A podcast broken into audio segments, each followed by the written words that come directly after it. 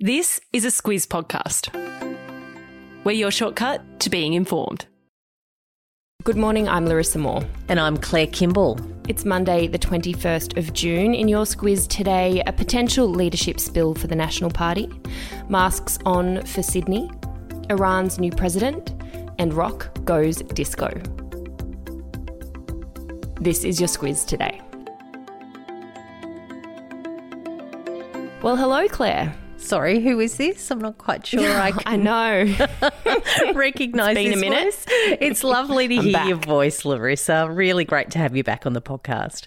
I think I remember how all these buttons work. So let's get going with the news this morning. There's been speculation over the weekend about a potential leadership spill in the National Party. Michael McCormack has been leader since 2018 when Barnaby Joyce stepped down after an affair with a staffer became public, prompting that bonk ban under former PM Malcolm Turnbull. Campbell.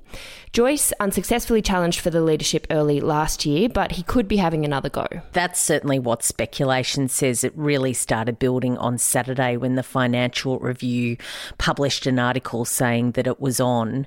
There's been building dissatisfaction within the Nationals party room, according to reports. There's those who don't think that McCormack's performances, whether it's on the floor of the Parliament uh, or more broadly, are particularly stunning.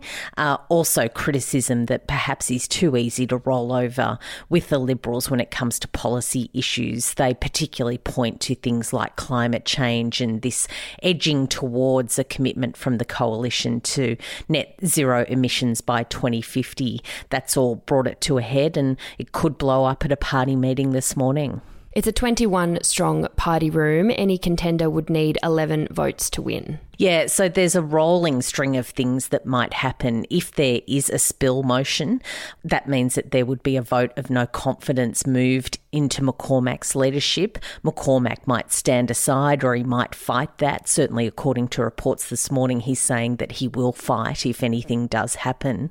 There's a lot that will be revealed this morning with a lot of moving pieces. It is the time of the year known as killing season for political leaders. This week is the final sitting week before the long winter recess, so it's one of the last chances to change leaders before the next election. Potentially more to come on this one. I might have been off the airways for a while, Claire, but COVID definitely hasn't been. This morning, it's concern about a growing cluster in Sydney of the highly contagious Delta variant. There are now nine cases, two of those community transmission, one happening after the most fleeting of contact. Yeah, I'm sorry we haven't moved COVID on for you, Larissa. here we are. We're here again. Still again. Still. And yes, as you say, there are nine now in that cluster. Uh, what officials say that they're really concerned about is that fleeting issue with the Delta virus. Apparently, one case uh, has been confirmed, and all that man did was walk past someone who had it at a shopping centre. So they're particularly concerned about the spread. What New South Wales Premier Gladys Berejiklian did yesterday was to reintroduce mandatory mask wearing. That will happen in public indoor venues in seven local government areas in Sydney's east, the CBD, and the inner west. Uh, also on public transport across Greater Sydney uh, and including Wollongong and Shellharbour, you need to put a mask on. While we're on COVID, Claire, the European Council has recommended to EU member states to lift their travel restrictions on 14 countries, and that includes Australia.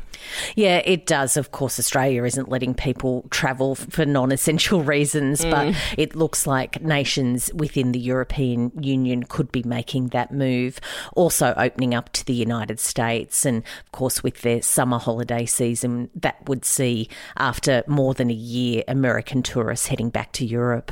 Two other notable COVID news items this morning. China has now administered more than a billion doses of the vaccine. They're on track to have 70% of their 1.4 billion population vaccinated by the end of the year. And Brazil has passed 500,000 COVID deaths. The situation there is pretty critical with winter approaching and a slow vaccination rollout. Continuing on with the international news now, and Iran has elected a new president, Ebrahim Raisi. He'll be inaugurated in August. He's known as an ultra conservative, Claire. Yeah, and he's also Iran's top judge. He is known for very, very ultra conservative views. What Israel says is that he's the most extreme uh, president that Iran has had yet, and they worry that he will ramp up Iran's nuclear ambitions. There's been a lot said about the politics in Iran, particularly in the atmosphere of Donald Trump really coming down on Iran hard. What pundits say is that has galvanized Iranians to take a more hardline view, and they've moved away from anyone who was more in the centre and moderate, like the outgoing president Hassan Rouhani. With Raisi's election, it's now being said that all areas of government in Iran are under the control of religious conservatives. Over to the UK, and the Queen was out and about having a good time at the races at Royal Ascot. All the while, extracts from a new book detailing the rift between Harry and William have been published, which means bullying allegations against Meghan are again front and centre. They are a lot being said still about the rift between Harry and his brother Prince William and exactly what went down when Meghan and Harry were senior royals before they took off for the US. That investigation into claims that Meghan was a bully at the palace uh, was due to come out this week. That looks like now that that's been put off until next year. These things are also very much in focus, as you say, because of a new book coming out that puts new claims next to Meghan's behaviour uh, and exactly what went down behind the scenes as early as 2019 when their households were split. Could all make for some awkward family time. The brothers are meant to be unveiling a new statue of Princess Diana on July 1st to commemorate what would have been her 60th birthday. Onto something a little less controversial, and that's Australia's love of carbs. Really peaked during the pandemic, Claire. It really did.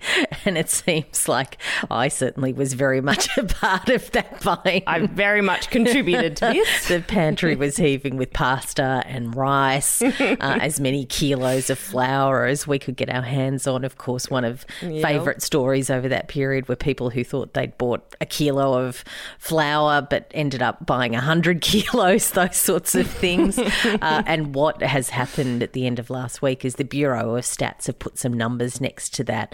Carbs spiked by 40% in March 2020. Uh, we really mm. were on that bandwagon. Uh, other pantry items certainly did go up as well, but nothing like the carbohydrates that we all seem to want to get our hands on. Uh, also, when it came to June, things normalised a little bit, except for Victoria, where there was then a spike in September with that Melbourne lockdown. Carbs, always there for you. I've checked, Claire, it's not April Fool's, but legendary rock band The Foo Fighters are releasing a disco album. Please explain. you know what? I had to do a bit of Googling of that too, thinking that perhaps this was a joke. You were having me on.